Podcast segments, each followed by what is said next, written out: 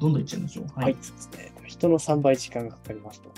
あ、いいっすね。はい。はい、今、四谷大塚に通っている3年生の子供ですが、宿題の量も多く、まず本人のスピードが遅くて人の3倍時間がかかります。で中でも一番苦労しているのは国語の読解と作文です。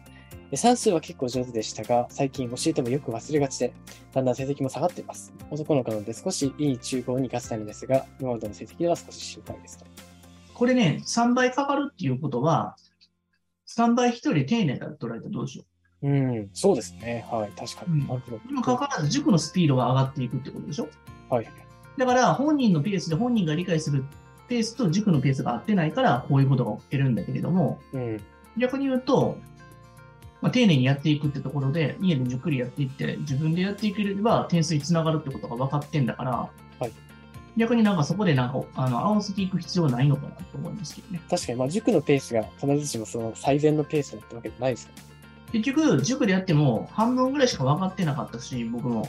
うん、自分で振り返って、あ完璧にそうだなっていうところの振り返りが自分は必要なんだっていう前提でやるべきかなと思うんですよね。うん、やっぱり3倍かかるんだって前提でやるべきです。そしたら、1人あの3倍どっかで努力せなあかんですし、まあ、その塾の先生で言ってることが分からへんかったら、ゆっくり自分で別のところで強化していくってところを強化しなきゃいけないかなと思いますけどね。うん、ある意味、その3倍かかるって実は受け入れるところから全てが始まる。そうです。基本的に人より3倍努力せへんかったら、人並みにいけへんっていうのをずっと思ってたんで。うん、なるほど。でそれが慣れてくると、当たり前になるんですよね。